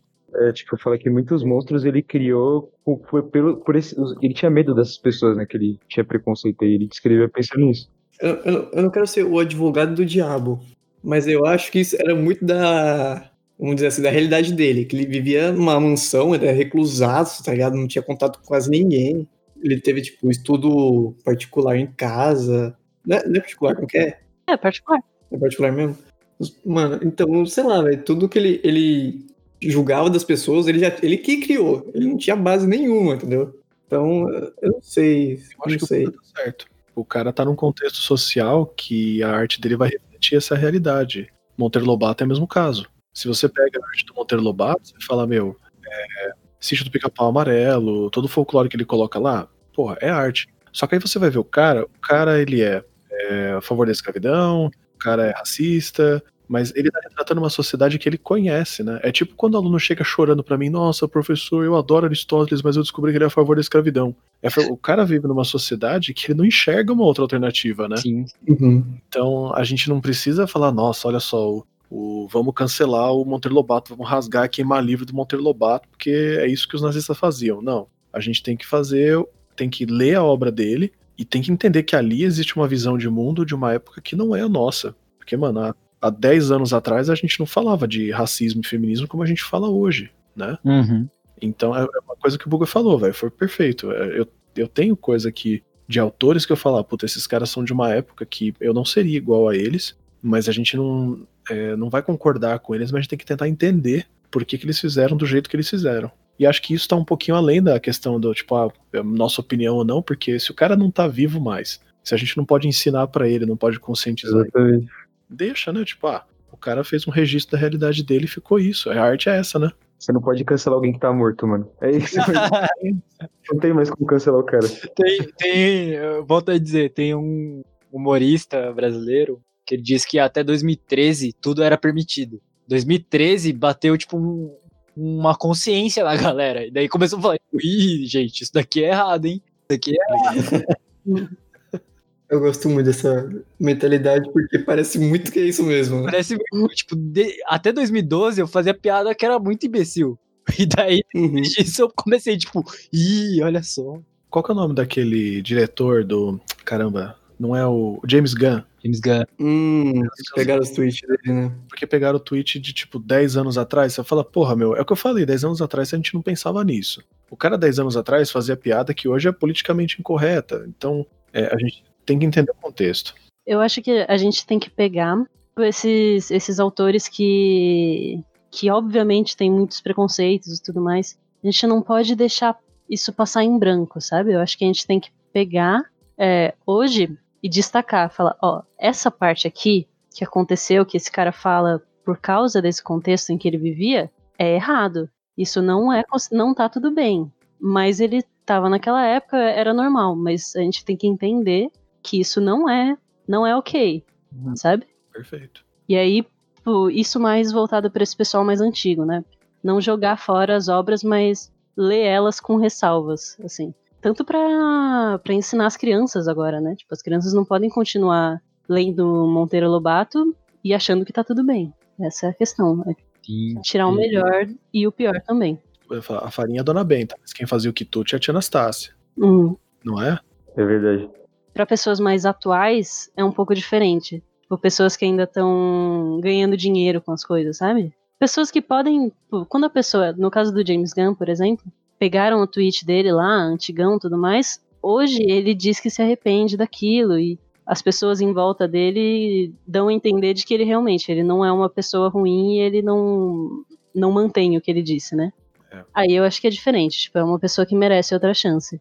Mas tem gente que continua compactuando com isso, sabe? Tem gente que mantém a opinião e aí não é certo continuar tipo, fazendo essa pessoa bem sucedida. Continuar in- influenciando tipo, essa pessoa a continuar fazendo o que ela faz, sabe? É falar que tá tudo bem. É igual Bolsominion, né? Você vota no cara que é o monstro e você continua acreditando que ele não é, porque você quer, você não quer admitir que você tá errado e que você tem que se desconstruir. É a negação, né? É negação. Então, acho que isso que a gente colocou aqui é que é o mais importante. Não é simplesmente você reconhece que o Monteiro Lobato é racista, que você, nossa, vamos apagar a obra dele. Porque, assim, de certa maneira, essas pessoas que a gente citou aqui, ó, Monteiro Lobato, Lovecraft, eles tiveram imensa importância, né, para as coisas que vieram depois deles. Então é interessante você ler e conhecer. E o principal, se, se você lê aquilo e você reconhece os erros da pessoa, sabe, você não compactou com aquilo ali, pra mim já tá, per- tá ok, sabe? É realmente o problema é você ler, não saber que tem problema e, e passar pra frente, sabe? Como se não tivesse problema. Mas, por exemplo, o que eu ia falar do Monteiro Lobato é que, se eu não me engano, já relançaram várias, várias obras dele para as crianças lerem, só que eles retiravam, eles adaptavam essas partes que soavam racistas, sabe? Se eu não me engano, eles mudaram, né? Hum. Uhum. Que nem fizeram com Toy Story, que tinha uma cena que. Acho que tinha abuso na cena. Alguma coisa assim, Toy Story 2. Que louco. Caralho, não sabia dessa não. É, então, com aquele personagem. Ele é mó tiozão do Zap mesmo, aquele escavador lá. É escavador? Do 2, que ele é o vilão do filme? Isso aí, o mineiro. O- Mineiro. Ah, eu sei qual que é a cena. Não, e é isso. E tiraram, né, do conteúdo novo justamente porque. é- Eu acho que isso é o mais importante. Depende. É, é claro que assim, um cara Bolsonation lá, Lovecraft, ele vai. Ele for racista, alguma coisa assim, ele vai compactuar e vai falar que tá certo, tem que ser assim, sabe? Mas, por exemplo, de um, de um conteúdo como o do Monteiro Lobato ou do Toy Story, é completamente certo, né? Os caras irem lá e tirar, porque é uma, é uma coisa que é direcionada pra criança, né? É. Que, e isso entra também naquilo que o Kolavich estava falando, de que tem que ter esse bom senso, por exemplo, que ele estava usando de livro, né? Pra você escrever pro. adaptando pra pessoa que vai ler. E isso não quer dizer que você tá restringindo, estragando a obra. Longe disso. Não é censura. Sim, é que tipo, que eu ia falar que às vezes é melhor você explicar o que tá errado na obra do que mudar ela, né? Sim, eu concordo. Porque, Eu, eu prefiro. sim, não, não fingir que, tá, que tava tudo bem. Você, tipo, pega aquilo e fala, ó, isso aqui tá errado. Uhum. Mas no caso, pras crianças, isso é um negócio difícil de falar pra elas. Tipo, ler um negócio lá e aí falar, ó, mas essa parte aqui não. Essa parte aqui você, você descarta, né? Então, no caso, pras crianças, eu acho que é importante ser meio adaptado mesmo. Restinho de pia. Eu ia trazer a, questão do, de estátuas retiradas de praça pública de pessoas racistas e essas coisas assim. Eu sei que tá aqui em São Paulo tem a estátua dos dos dos arrombados que fundaram a cidade. Qual é o nome? Bandeirante, Bandeirante. Bandeirantes. Sim. E tipo, tem muita gente querendo que aquela estátua tire. E eu não vejo uma perspectiva muito boa pra ser tirada aquela estátua. Tipo, eu, não vai ser tirada, porque ele é um marco de São Paulo e tal. Sim, sim. E, e eu, dentro de mim, entra nessa, nessa, nesse conflito também. Tipo, até onde a gente pode tirar, porque não vai ser. Tenta entender meu ponto aqui. Tenta entender meu ponto aqui, ouvintes. Não vai ser um apagamento da história de São Paulo. É muito legal ter esse, esse, esse momento na história de São Paulo para você poder falar assim: a cidade foi construída em cima de sangue. Exatamente. Só que daí a discussão. Eu não sei se eu discuti isso com a Bia ou com alguém, ou ouvi alguém falando sobre Foi a gente mesmo. A gente discutiu sobre isso. de tirar a estátua e colocar, tipo, um lugar que é, pertence a ela, que é o museu, que é Uhum. passado, é história. Não deixar numa praça pública, como se fosse uma homenagem. Sim, isso é bem o que eu ia falar, que a questão das, das esculturas é que elas são justamente para homenagear uma pessoa, né? E aí, se você homenageia essas pessoas, você tá falando que tá certo. Então, acho que realmente é o local delas que tá errado. Elas deveriam estar em um lugar. Elas nos condizem mais com a nossa realidade, né? Sim, Sim, exatamente. A gente não precisa ir muito longe. Aqui em Santo André, no Paço Municipal, tem, tem, a- tem o busto do João Ramalho, tem a, tem a estátua do João Ramalho, que foi um dos bandeirantes mais filha da puta que existiram. Você tem a história da Índia Bartira, do Índio de Piriçá, você tem todo um rolê aí que, meu, é, é complicado. E é o que o Matheus falou. É, se aquela obra tá ali, a gente tem que entender. Nossa história foi. Nós somos frutos de violência. Então é uma questão de conscientização, sim. Eu não tinha pensado nessa ideia de colocar no museu, porque aí você torna a, a abordagem daquilo educativa, que é o, é o É o me... propósito do museu, né? E, puta, essa é uma saída incrível. Mas eu vejo que para você destruir alguma coisa, você tem que destruir os símbolos dela. Então, quando os Estados Unidos queria destruir o comunismo, os caras executaram Che Guevara. Quando a Al-Qaeda queria destruir os Estados Unidos, eles derrubaram o World Trade Center. Você nunca vai fazer uma coisa grandiosa, mas você vai dar aquela alfinetada no coração daquela ideia, né? Então, com todos esses protestos de George Floyd, toda essa merda toda aí que aconteceu, porque, meu, que aquilo ali foi, foi impensável, né? Sim. sempre existiu, mas agora tá visível, Tá visível. que foi o que o Will Smith falou, né? Agora é visível. E quando as pessoas ficam movidas com aquilo, é a primeira coisa que elas vão pensar. Eu não quero só que aquilo não aconteça, eu não quero só destruir o racismo, eu quero desmontar ele e quero desconstruir os símbolos dele para que ele não tenha força jamais. E aí os caras vão pra estátua e derrubam as estátuas, e então é. Mas assim, Cristóvão Colombo, não só mercador de escravo, né? Você tem lá o caras chegam em. Eles vão abrindo ramificações, né? Tipo, ah, tem a estátua do, do Cristóvão Colombo, vamos derrubar porque o cara é colonizador e pá, mas os caras são descendentes de colonizadores, quer dizer, você tem que entender o contexto histórico daquilo também. Você falou uma, um ponto interessante, que é destruir os símbolos, né? Tipo, é importante destruir os símbolos. Mas eu, assim, eu, eu sou muito adepto a colocar em museu. É a melhor saída mesmo. Querendo ou não, teve um artista que fez aquela obra. Tipo, sei lá, me incomoda destruir a coisa, ela não existe mais. Outro dia eu tava falando com a minha mãe sobre a estátua dos. do empurra-empurra lá, da, do Ibirapuera. Sim. Aquela grandona. Sim, sim. A gente tava comentando, eu falei, nossa, tinha que explodir isso aí, né? Já passou da hora de explodir. E ela ficou muito chateada, porque ela gosta muito do artista que fez. E aí, sei lá, chegamos no impasse. Mas é muito isso. Eu acho que não é uma questão. Tem momentos é, urgentes, tipo os, os protestos do, do, George Floyd lá, que não tinha como. Uhum. De, destruir aquilo era a única opção ali, porque é um, era um momento muito específico e muito grave, né? É, Mas. Falar, não, não, gente, não, não derrube isso aí, não. é, você vai falar? Não, né? Claro que não. Mas eu acho que é mais questão de modificar os símbolos do que de destruir eles. Perfeito. Se você falasse que não iam te derrubar também, né? Era É. melhor não. Amarra a estátua e me derruba.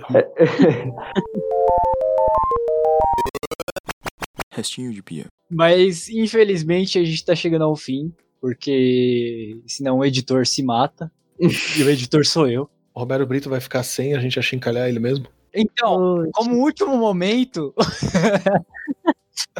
Opinião sobre Romero Brito, Beatriz Bugov. Que eu já falei, tipo, o que eu acho. Não, não falei direto, não. Não, não xinguei ele ainda. Vamos xingar um pouquinho. Que é, tipo, Romero Brito é a questão do ter sido criado pra ser produto mesmo. Que não necessariamente é uma coisa ruim, mas não merece esse reconhecimento artístico que ele tem, porque é artesanato, sabe? É decoração. Pra mim, pelo menos, eu, a gente teve essa discussão com o bispo, então eu acho que o bispo vai ter umas coisas legais pra falar ao contrário disso, mas aquele tipo de arte que ele, que ele faz, arte entre aspas, não tem um sentimento por trás. Não tem uma ideia é, que ele colocou pra fazer aquilo. Então, eu não considero arte, mas é uma coisa muito específica mesmo. Já a atitude que ele teve lá e tal, teve a polêmica do vídeo lá da mulher que, que quebrou a escultura dele, aí já é outra coisa, é uma questão de atitude, né? Toda essa fama que ele tem fez ele uma pessoa escrota. E isso, independente de ser artista ou não, é errado. Nessa discussão no dia eu falei também que eu sinto às vezes bastante que, claro, ele é um cara reprovável, né? Ele é zoado. Assim, acho que não tem ninguém que vai defender ele, né? Mas eu sinto às vezes que o pessoal tem muito esse ódio nele também por ele. Não falando de vocês especificamente, mas pare- parece meio a sensação antes dessa polêmica do pessoal de todo mundo odiar ele, sabe? Odiar os trabalhos dele. E eu lembro que quando eu era criança, eu escutava muito, principalmente na escola, eu lembro que a gente reproduzia as coisas dele e escutava de professor de artes falando muito bem dele como, sei lá, é quase como se falasse, por exemplo, quando o pessoal fala do Silvio Santos, sabe? Tipo, nossa, o cara saiu de um camelô e agora virou dono de uma emissora. Falavam tipo assim do Romero Brito, sabe? Sei lá, eu, eu tinha uma visão muito positiva dele e com os anos eu, eu só vi o pessoal falando, só detonando ele. E eu sinto que às vezes, sei lá, talvez por ser brasileiro, isso também acho que ficou pior do que seria, sabe? Não que ele não deva ser criticado, isso daí não tem como, né? Mas que, que isso acho que pega bastante, sim, na, na hora do pessoal detonar ele, né? E eu concordo com a Bia, eu não acho que a- o que ele faz é arte, porque é, é puramente produto. Eu lembro que teve uma discussão lá no grupo, que eu acho que eu falei que era design, aí falaram que nada a ver, não sei o que, mas enfim, o que eu tava querendo dizer lá era que por trás dos produtos dele com certeza tem, ou tal- é, ainda mais ser uma coisa produzida em massa, uma equipe de designers que estão por trás de como aplica as artes dele, enfim. Mesma coisa, deve ter um cara que é, projeta né, os, os produtos dele. E eu também eu, eu achei tenso a reação da mulher, cara, porque assim, ele desrespeitou ela no. Ele, ele desrespeitou o restaurante dela, né? Que ele foi, acho que, mal educado lá, não foi? Sim. Ele tratou muito mal o pessoal da, da cozinha dela, os funcionários. Ele, tipo, Tratou Tinha reservado acho que oito mesas. Ele chegou lá, pediu um café, acho que de 3, 4 dólares e foi embora. É, escroto. Da vida. Mas, tipo, eu achei que a reação dela foi, tipo, ele deu um tapa na cara dela, ela deu 50 socos e jogou uma bomba no pé dele. É isso que eu, é isso que eu achei. Tipo assim, ele foi. Isso aí é polêmico, é uma opinião, eu acho. Não sei, porque eu vi muita gente falando isso, mas eu achei um pouquinho desproporcional. Tipo assim, ele foi um um puta do idiota, sabe? Mas e também provavelmente se ela não tivesse feito o que ela fez, não ia ter toda a repercussão que teve, né? Mas eu achei isso, assim, tipo, ela gastou, sei lá, acho que foi 25 mil dólares pra poder, sabe? Eu achei que ela fez mau show em cima disso daí, tá ligado? Sim. Sabe, eu não faria isso. Recuperou o dinheiro, velho. É, é, provavelmente já, ele ficou famoso de novo, né? Ganhou cinco vezes mais, né? Se ela pensou nisso, ela foi muito esperta. Não, é. Ela, ela gravou um vídeo, tem um vídeo dessa, dessa mulher que a, a obra ela não comprou naquele dia. Faz um tempo já, ela tinha uma admiração por ele, né? Eu lembro que ela fala até, que eles gostavam muito dele e tal. Mas eu entendi muito bem o que você quis dizer. Talvez eu não concorde por isso. Tipo, ela pagou a ida pro cara, tá ligado? A obra era dela. Ah, não, sim, então eu, eu tinha entendido que ela tinha comprado lá na hora e feito aquilo lá, então foda-se, mano. Eu mudei tudo que eu tinha falado. Se ela já tinha já. Sim. Mas é que é muito frustrante quando, tipo, uma figura dessas, tipo, uma figura pública dessas, né? Tipo, vai e faz isso achando que é muito superior a você por fazer o que faz. E não, sabe? Isso, eu acho que por isso que a reação dela faz todo sentido. Porque se não fosse daquele jeito, ia ficar por isso mesmo. Porque o cara é, tipo, uma super figura mundial, né? É bem o que o Colomante falou, né? Destruir a iconografia do, do cara, o símbolo, né, do cara. Tipo, ela destruiu o símbolo do cara na frente dele pra saber que, tipo, ele já não significa mais nada pra ela. Isso foi perfeito. Sim. Isso assim, se ela não tivesse comprado, as pessoas podiam retrucar e falar, não, peraí, mas ela deu prejuízo pro cara. E aí você tá entendendo a arte como um produto. Ok. Mas se o cara faz a arte como um produto, ela foi adquirir o produto, show, ela não deve nada pro cara. Mas ela ainda foi e desconstruiu. Então é a mesma coisa que o Buga falou do Lovecraft e eu falei do, do Monteiro Lobato. Você não consegue chegar hoje no cara e falar, meu, você vacilou. Você tá defendendo uns negócios que não tem nada a ver. O Romero Brito, ele é um vacilão contemporâneo. Ele sabe o mundo que ele tá. Eu ia falar que era um cuzão contemporâneo, mas só eu tô falando palavrão no podcast. Mas, assim, ele é um cuzão contemporâneo.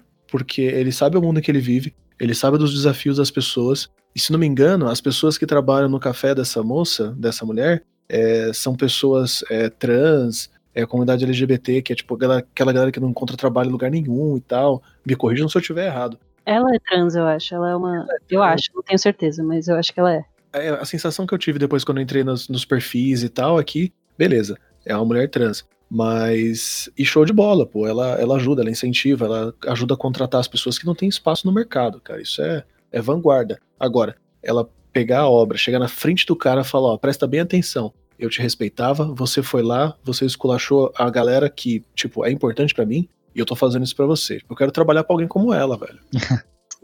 Que, que, que, que, que ame os empregados. Hum. É, Que entenda eles, que defenda eles. Isso é foda. botar eles acima de tudo, né? Com certeza. É, isso é usar bem a sua posição, né? É, tipo, você tem Uhum. uma posição Entendi. superior, ela fez o que o Romero Brito, tipo, nunca na vida pensou em fazer. Tanto que depois fizeram, um, pegaram a, a imagem né, dela jogando e o Romero Brito tentando segurar com aquela cara de assustado, fizeram uma imagem estilo Romero Brito daquela cena. Sim.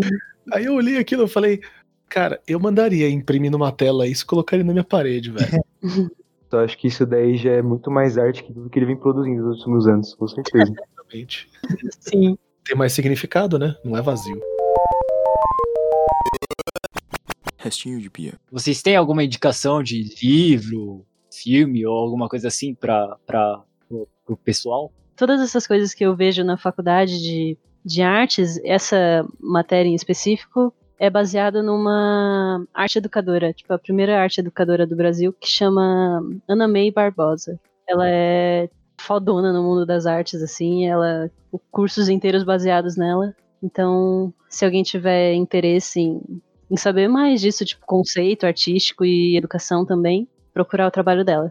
E é isso aí. Legal, legal. Bispo, tem alguma coisa pra indicar, tipo, mais na área do design, pra entender qual é a diferença entre design e arte, alguma coisa assim? É fundamental para entender que eles é quase que obrigatório ler assim, que é o os fundamentos do design. Acho que é do- eu vou até pesquisar aqui, mas ele é da Ellen Lupton. E ele é bem bom. É, acho que é até fácil de achar PDF dele na internet e ele é bem facinho de ler, sabe? Sim, É bem interessante. Restinho de Pia apoia a pirataria. Sim, eu apoio. É o segundo e terceiro episódio que eu te apoio a pirataria. Tô gostando. Se você não tiver um negócio acessível, mano, você bota o tapa-olho e vai. Não, não tem aquele lance que conhecimento é pra todos, devia ser gratuito, não sei o quê. Exatamente. Enquanto não é, vamos apelar pra pirataria. Eu acho que Sim. a- canal de TV e software devia ser grátis pra todo mundo, né? É. A não ser coisas específicas. Então eu não tenho muito embaraço, não, cara. Tem coisa que eu vou no torrent mesmo e compro. E, e baixo. Se tivesse acessível pra comprar, com certeza. Uhum. Porque você tá pagando pela arte de alguém, certo? Sim. Mas se, se eu quero comprar um CD da, daquela Baby Metal e não tem aqui, eu tenho que baixar e não adianta. Tá certo. Ah, exatamente. Esse que eu peguei aqui, ele chama Novos Fundamentos do Design, ó. e Eu achei uma edição dele na Amazon por apenas 758 reais. Então, sim, baixa em PDF. Vamos procurar É. o PDF. É. Vocês sabem que uma vez eu, te, eu tava comendo yakisoba aqui numas ruas de cima aqui de casa do centro, com os amigos, então a gente se reuniu tipo umas 8 horas na calçada ali pra comer o yakisoba do seu Chan, e o puto, o seu Chan faz o yakisoba da hora. E aí apareceu uma ex-aluna com a família dela, mó, pô, professor, tô lendo seu livro e tal. Eu falei, nossa, que legal, tá lendo qual? Ah, tô lendo Colinas. Aí eu pensei, falei, puta, ela não foi no lançamento do Colinas, eu não lembro de ter vendido Colinas pra ela. Falei, nossa, mas, né, eu, eu fiz uma assinatura pra você, eu fiz uma dedicatória, deixei um carinho lá pra você, tudo, né, porque, pô, se não fiz, eu faço questão, né. Ah, não, eu tô lendo em PDF. Hum. Falei, que da hora, já piratearam meu livro. Aí eu falei, não, peraí, né. Eu até perguntei, pô, que legal, mas como que você conseguiu em PDF, né? Como é que as pessoas têm acesso a isso, já que elas não vão ter acesso de mim? Eu fui até o carro, peguei o livro, que eu tinha subido de- a rua de carro, que tava tarde, ia levar os caras pra casa depois. Fui no carro, peguei o livro, autografei e dei de presente pra ela. Falei, Tó, pô, já era. Se você tá- já teve acesso ao livro sem pagar nada, eu quero que você tenha o negócio com carinho meu. É. E tá tudo certo. Aí. Tem a foto no meu Insta pra provar. Ah, lindo. Foi É, o agora- diretor de, de Bacurau, né? Que falou, ô, da hora, tão no torrent o Bacurau já. É, É, porque você faz um. Você, tipo, quando você é um artista, eu acho que o principal. Claro, você, é o que a Bia disse. Artista não, não odeia dinheiro, não. A gente Não. quer, inclusive. Patrocina nós, qualquer coisa aí. Mas um artista, ele principalmente quer que todo mundo veja o que ele fez, que a arte dele. Eu- eu- é, é esse meu sentimento quando eu fiz os filmes, cabia. Tipo, eu quero que todo mundo veja o que eu fiz, sabe? É, o compartilhamento, né? Tipo, que é a grande diferença do produto e da arte, né? Tipo, prioridades. Perfeito. Kolavich, tem algum livro pra indicar? Olha, eu, na área da literatura em si, né, tem um livro que eu mencionei do Stephen King, que é chamado Sobre a Escrita. Então, é um livro que ele fala sobre o processo artístico da literatura, né, que eu falei de escrever com a porta aberta, a porta fechada, né, quando você se importa com o que a pessoa vai ler, enfim. E é um livro muito esclarecedor, porque o cara, ele não vai contar uma história, nem vai contar a história dele, ele vai falar sobre como é o processo de criação. Né? Aí você entende, você fala, puta, esse cara é um artista mesmo. Então vale muito a pena. Buga, tem uma indicação? Não sei ler. Beleza.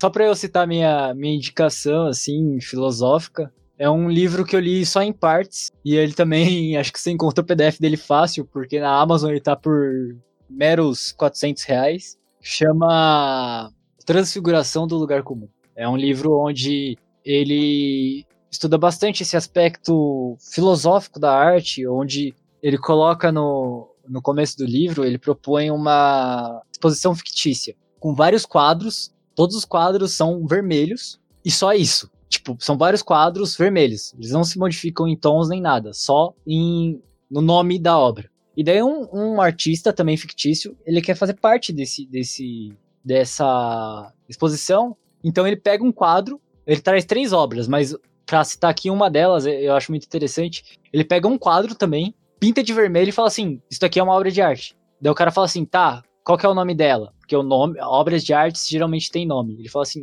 Não tem nome. O nome não é sem nome. Ele, ela não tem nome mesmo, nenhum nome. Ele, tá, beleza, o que, que você quis expressar com ela? Porque a arte é expressão. Ele, nada. Eu não quero. Não é, não é a expressão do nada. É, eu não, não expressei nada nessa obra. Daí ele regride mais um pouco e fala assim, tá, então por que essa obra tem que estar nessa, nessa exposição? E ele, o autor, esse artista, ele simplesmente fala, "Ah, porque ela é uma obra de arte. E daí o, o, o Danto, nessa exposição fictícia, ele coloca a obra de arte na exposição dele, porque o cara disse que é uma obra de arte. E ele estuda esse aspecto filosófico do porquê ela é uma obra de arte, porque o cara falou que é uma obra de arte. Se ela não expressa nada, se o cara não quis expressar nada por ela e nem ela nem tem nome. E eu acho isso muito interessante, mano, é muito louco. Isso é muito bug na cabeça. Com tudo que a gente falou. Sim, Tipo, tipo, provavelmente o que eu falei nesse livro contradiz tudo. Porque é exatamente isso. A obra de arte, o cara falou que era uma obra de arte e entrou numa exposição. A banana na parede pode ser a mesma coisa. E ela foi vendida por quanto, Puga? 120k. 120k. Caramba. E o cara acho que fez ela no intuito assim também, de dar uma zoada nessas coisas, sabe? Sim, né? Deve ter sido.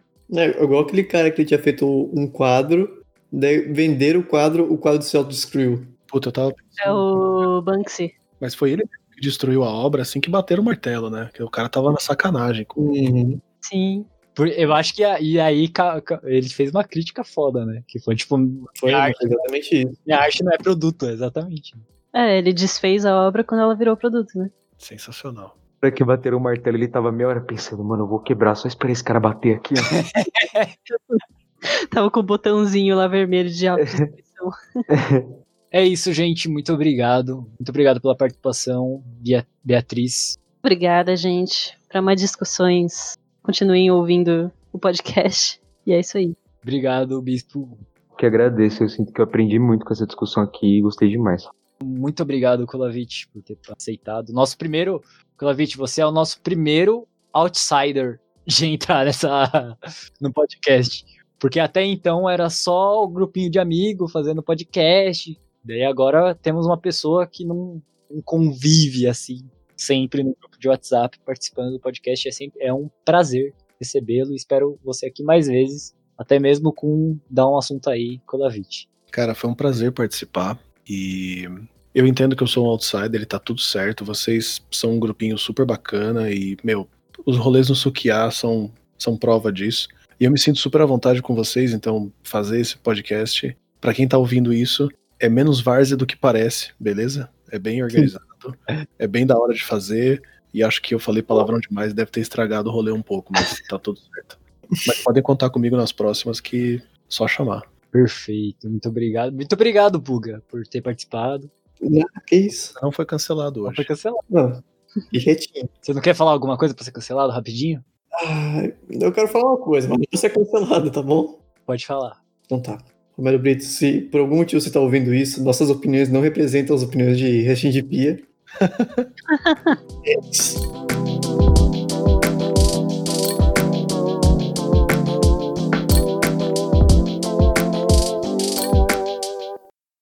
Mas, gente, pode, pode falar. Não, não, é só, só falar, puta, perfeito. Marca uma resenha com vocês aqui, tá mó da hora. Só falar um palavrão aqui de, de incentivo.